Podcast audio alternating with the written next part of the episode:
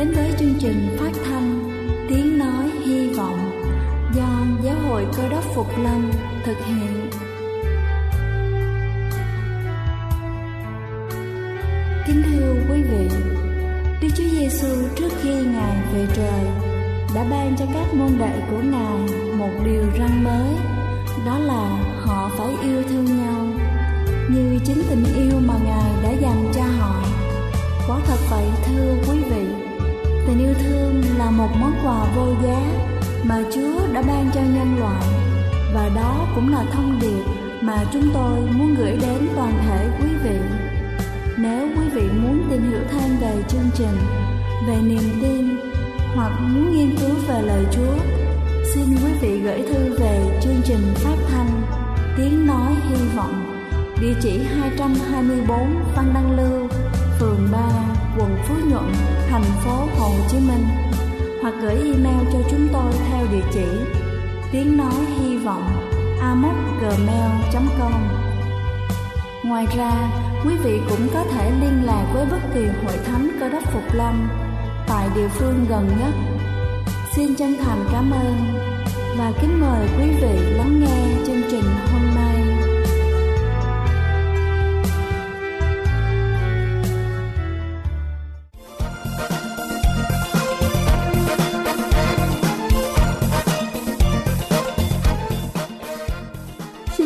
Toàn thể quý vị thính giả thương mến. Cầu xin Chúa luôn ban cho quý vị sức khỏe thật dồi dào và một ngày mới thật vui vẻ. Kính thưa quý vị, phần lớn chúng ta đều biết rằng chuối là một loại thực phẩm rất tốt cho cơ, đặc biệt là sự hồi sức sau khi tập thể dục, thể thao. Và hôm nay tôi xin được trình bày thêm những lợi ích khác của loại trái cây này.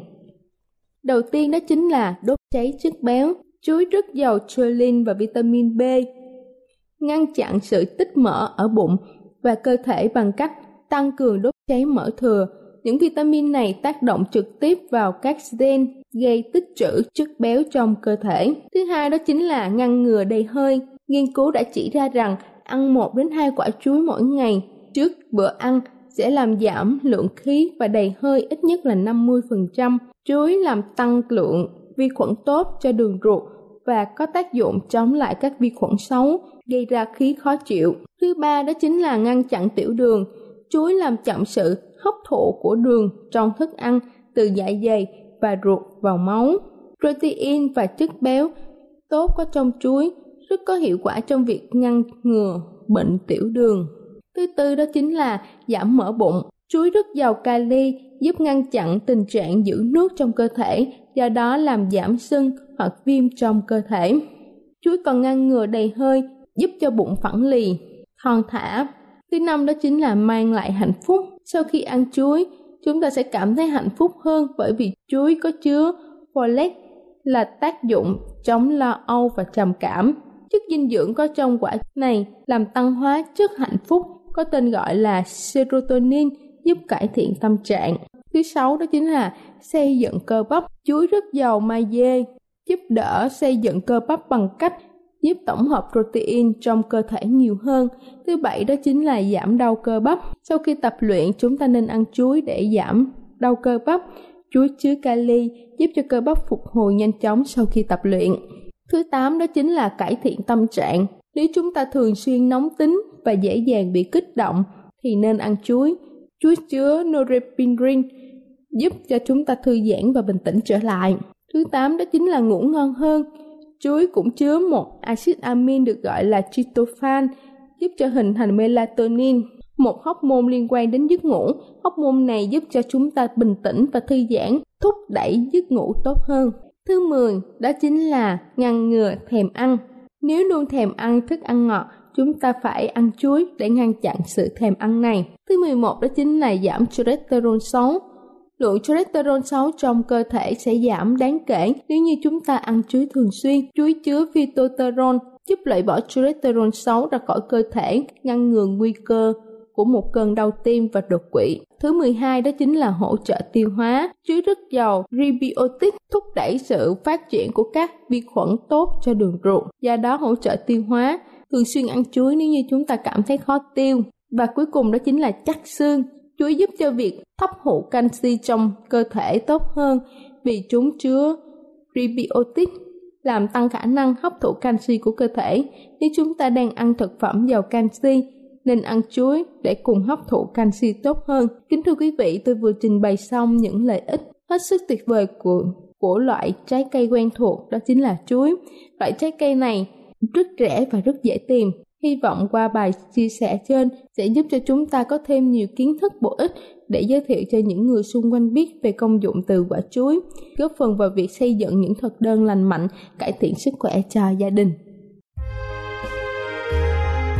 Đây là chương trình phát thanh Tiếng Nói Hy Vọng do Giáo hội Cơ đốc Phục Lâm thực hiện.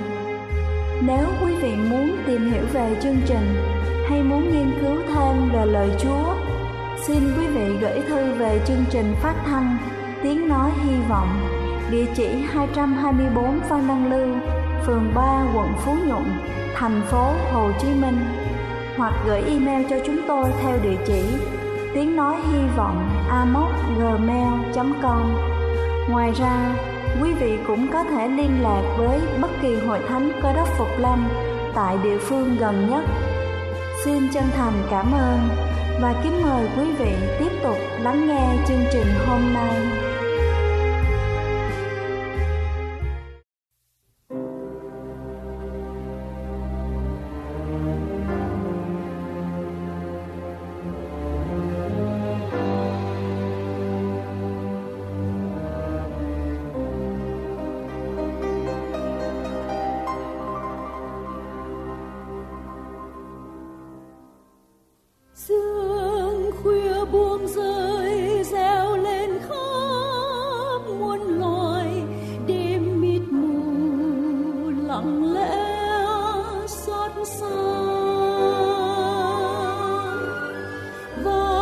chắc chân kia.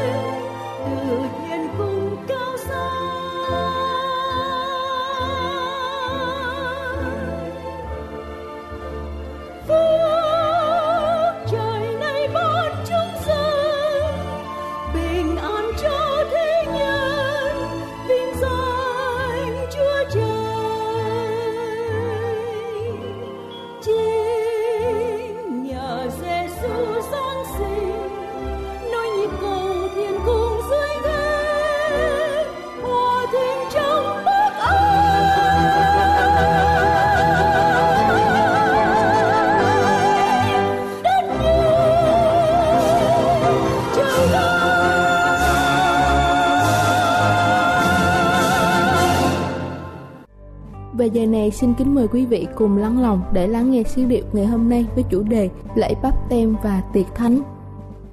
Kính thưa quý ông bà và anh chị em, Chúa Giêsu đang làm công việc của một thầy tế lễ thượng phẩm ở trên thiên đàng. Và khi Ngài đã hoàn tất công việc, khi mọi việc đã được chọn, Ngài sẽ rời khỏi thiên đàng. Đức Chúa Giêsu sắp đến trong quy quyền và vinh hiển để minh chứng rằng Ngài tiếp nhận con cái của Ngài.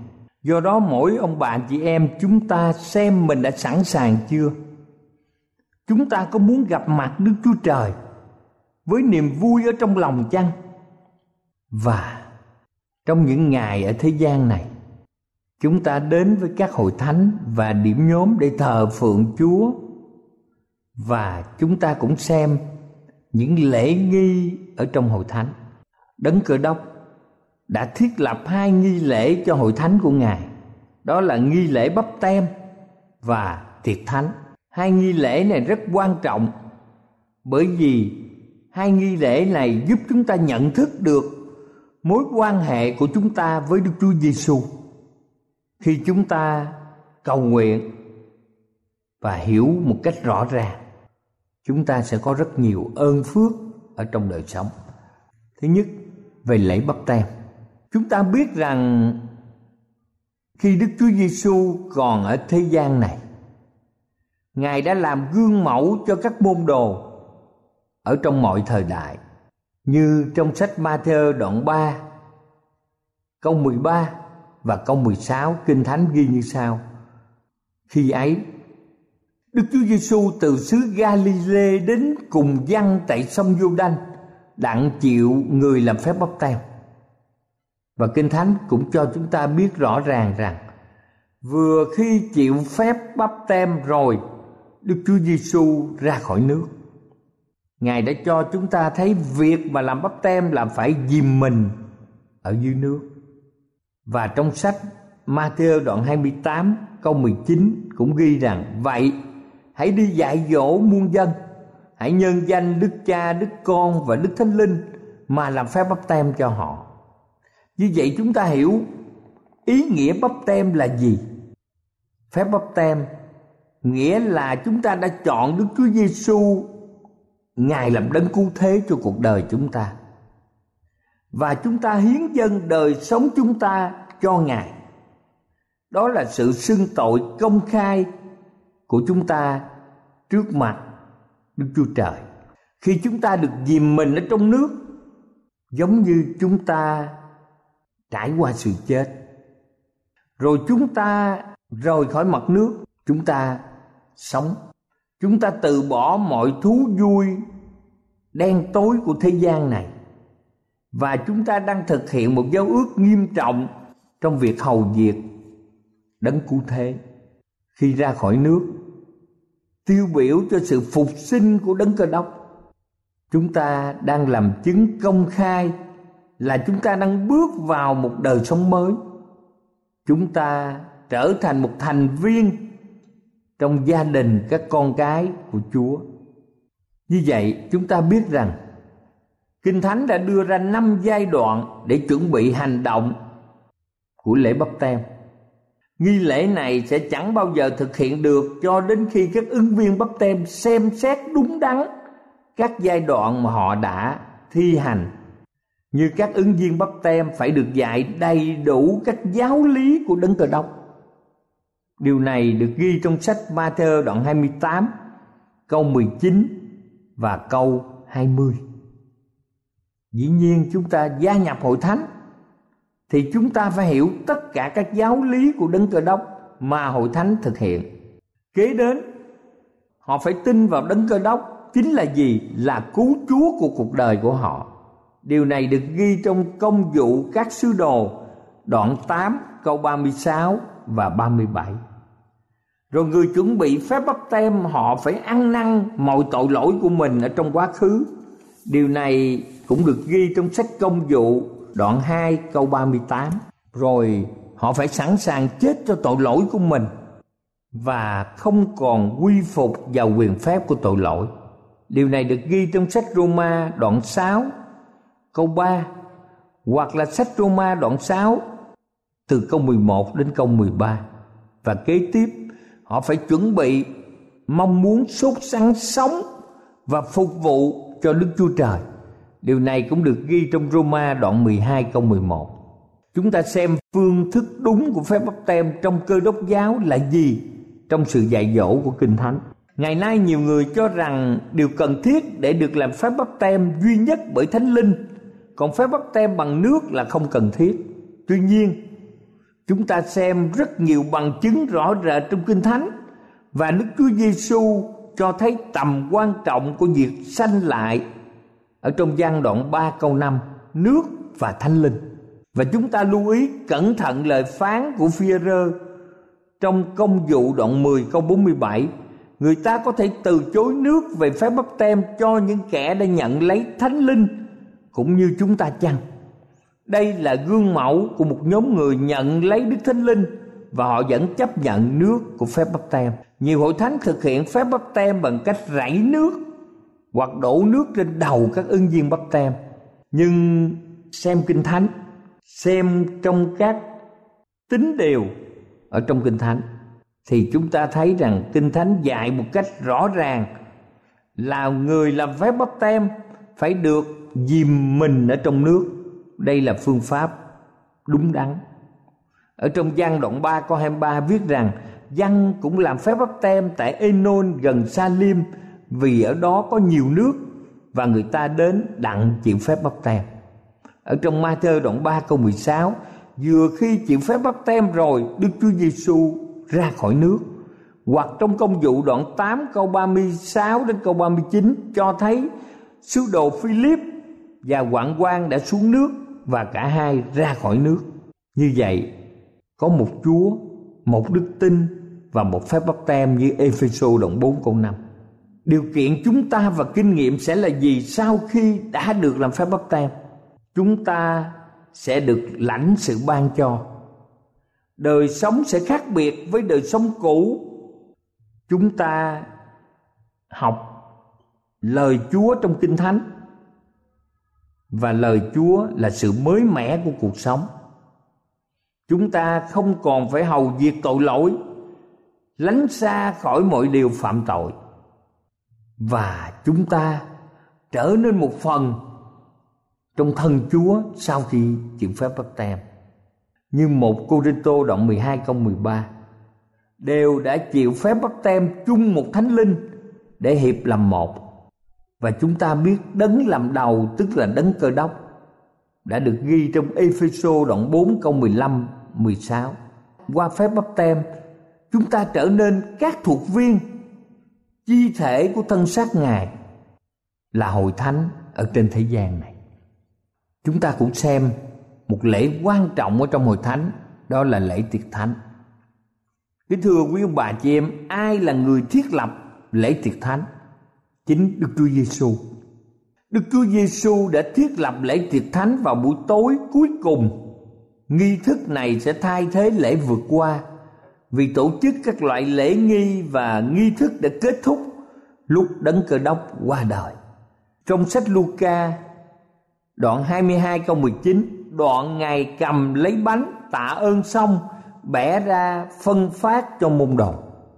Như vậy, bánh và nước nho tiêu biểu cho điều gì mà chúng ta đọc ở trong Matthew đoạn 26 từ câu 26 đến câu 28 Đức Chúa Giêsu lấy bánh, tạ ơn rồi bẻ ra đưa cho môn đồ mà phán rằng, hãy lấy ăn đi. Này là thân thể ta, ngài lại lấy chén tạ ơn rồi đưa cho các môn đồ mà rằng, hết thải hãy uống đi. Vì này là quyết ta. Quyết của sự giao ước đã đổ ra cho nhiều người được tha tội. Như vậy chúng ta biết rằng bánh tượng trưng cho thân thể đấng cờ đốc đã được hiến dân vì cớ sự gian ác của chúng ta. Nước nho tượng trưng cho quyết báo của ngài đã đổ ra vì tội lỗi chúng ta. Chúng ta thấy biến cố lớn lao mà lễ tiệc thánh hướng đến.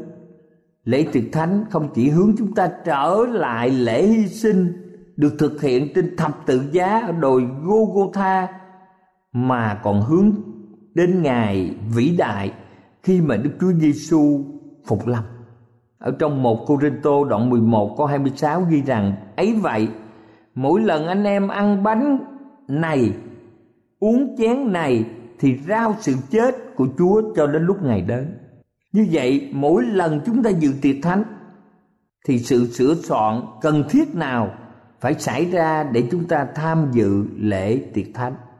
Mỗi người chúng ta, trước khi dự lễ tiệc thánh, mọi người cùng dự lễ rửa chân Lúc bấy giờ chúng ta thấy rằng trong một Cô Rinh Tô đoạn 11 câu 28 Vậy mỗi người phải tự xét lấy mình Và như thế mới ăn bánh và uống chén Chúng ta phải xem xét lấy mình Thật tâm tìm kiếm là thiết yếu trước khi chúng ta tham dự vào những biểu tượng thánh về sự chết của đấng cờ đốc. Kính thưa quý ông bà chị em, đây là nguồn phước hạnh cho cuộc đời của chúng ta. Chúa Giêsu Ngài là Đức Chúa Trời Nhưng Ngài là đấng khiêm nhường Chúng ta biết rằng Đức Chúa Giêsu đã thực hiện việc rửa chân cho chính các môn đồ của Ngài. Trong văn đoạn 13 câu 14 15 cho biết rằng, vậy nếu ta là Chúa là thầy mà đã rửa chân cho các ngươi thì các ngươi cũng nên rửa chân lẫn cho nhau. Chúa là Chúa là thầy mà còn rửa chân cho các môn đồ thế thì tại sao các môn đồ lại không yêu thương nhau, không học tánh khiêm nhường của chúa để mà rửa chân cho nhau? Chúng ta nên từ bỏ lòng kiêu ngạo. Kiêu ngạo vì giỏi kinh thánh, kiêu ngạo vì chúng ta có rất nhiều tài sản, kiêu ngạo vì chúng ta có nhiều chức vụ quan trọng, kiêu ngạo vì chúng ta có rất nhiều khả năng. Kính thưa quý vị, mọi người phải từ bỏ lòng kiêu ngạo mà chúng ta theo gương mẫu của Chúa và làm việc vị tha đối với người đồng loại. Ở trong văn đoạn 13 câu 17 trong Kinh Thánh sách văn đoạn 13 câu 17 viết rằng, Ví bằng các ngươi biết được những sự này thì có phước, miễn là các ngươi làm theo. Chúng ta biết rằng sự hạnh phúc và niềm vui mừng là phần thưởng của chúng ta nếu chúng ta làm theo những điều mà Đức Chúa Giêsu truyền lệnh bằng lời phán của Ngài. Kính thưa quý ông bà và anh chị em, các nghi lễ về bắp tem và tiệc thánh là hai cột trụ rất là quan trọng ở trong hội thánh. Những lời hứa nguyện mà chúng ta thực hiện trong phép bắp tem mang nhiều ý nghĩa quan trọng khi chúng ta sống một cuộc đời mới. Đời sống chúng ta ở trong tình yêu của đấng cơ đốc, chúng ta cần ghi nhớ chúng ta được hiến dân cho Đức Chúa Trời, cho đấng cơ đốc chúng ta được hiến dân cho ba ngôi Đức Chúa Trời, Đức Chúa Cha, Đức Chúa Con và Đức Thánh Linh. Chúng ta thực hiện những điều cân nhất, chúng ta từ bỏ nếp sống kiêu ngạo, nếp sống tội lỗi của thế gian.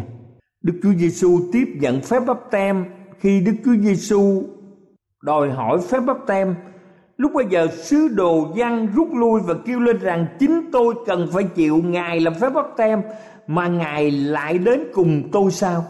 Với thẩm quyền dịu dàng và cứng rắn, Đức Chúa Giêsu trả lời bây giờ cứ làm đi. Vì chúng ta nên làm cho trọn vẹn mọi việc công bình như vậy.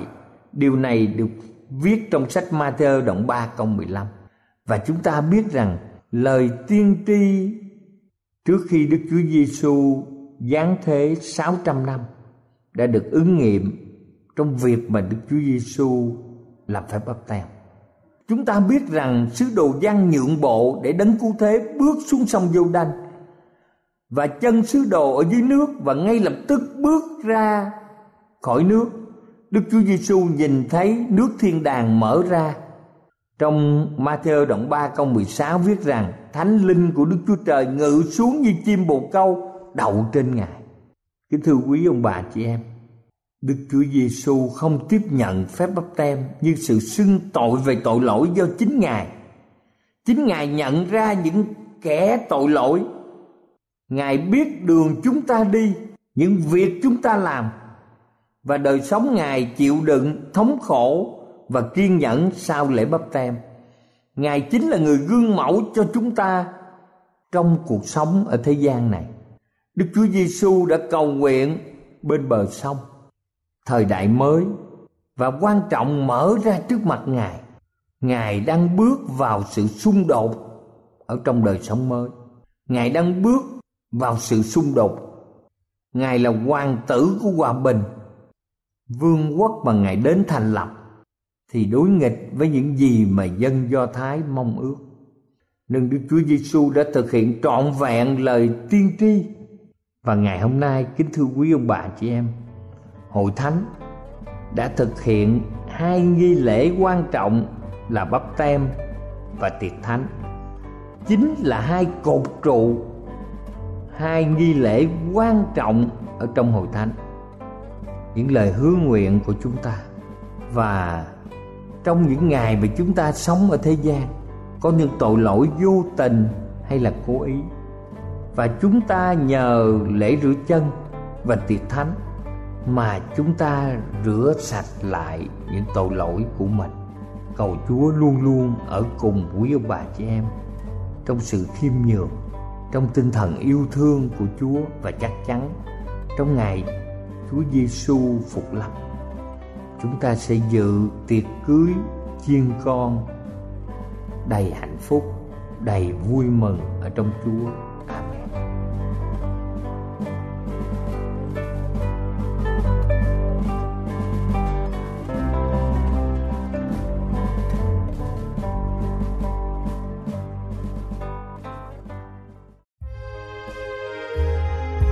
Đây là chương trình phát thanh Tiếng Nói Hy Vọng do Giáo hội Cơ đốc Phục Lâm thực hiện. Nếu quý vị muốn tìm hiểu về chương trình hay muốn nghiên cứu thêm về lời Chúa, xin mời quý vị gửi thư về chương trình phát thanh Tiếng Nói Hy Vọng, địa chỉ 224 Văn Đăng Lưu, phường 3, quận Phú Nhuận, thành phố Hồ Chí Minh hoặc gửi email cho chúng tôi theo địa chỉ tiếng nói hy vọng amos gmail.com. Ngoài ra, quý vị cũng có thể liên lạc với bất kỳ hội thánh cơ đốc Phục Lâm tại địa phương gần nhất. Xin chân thành cảm ơn và hẹn gặp lại quý vị trong chương trình lần sau.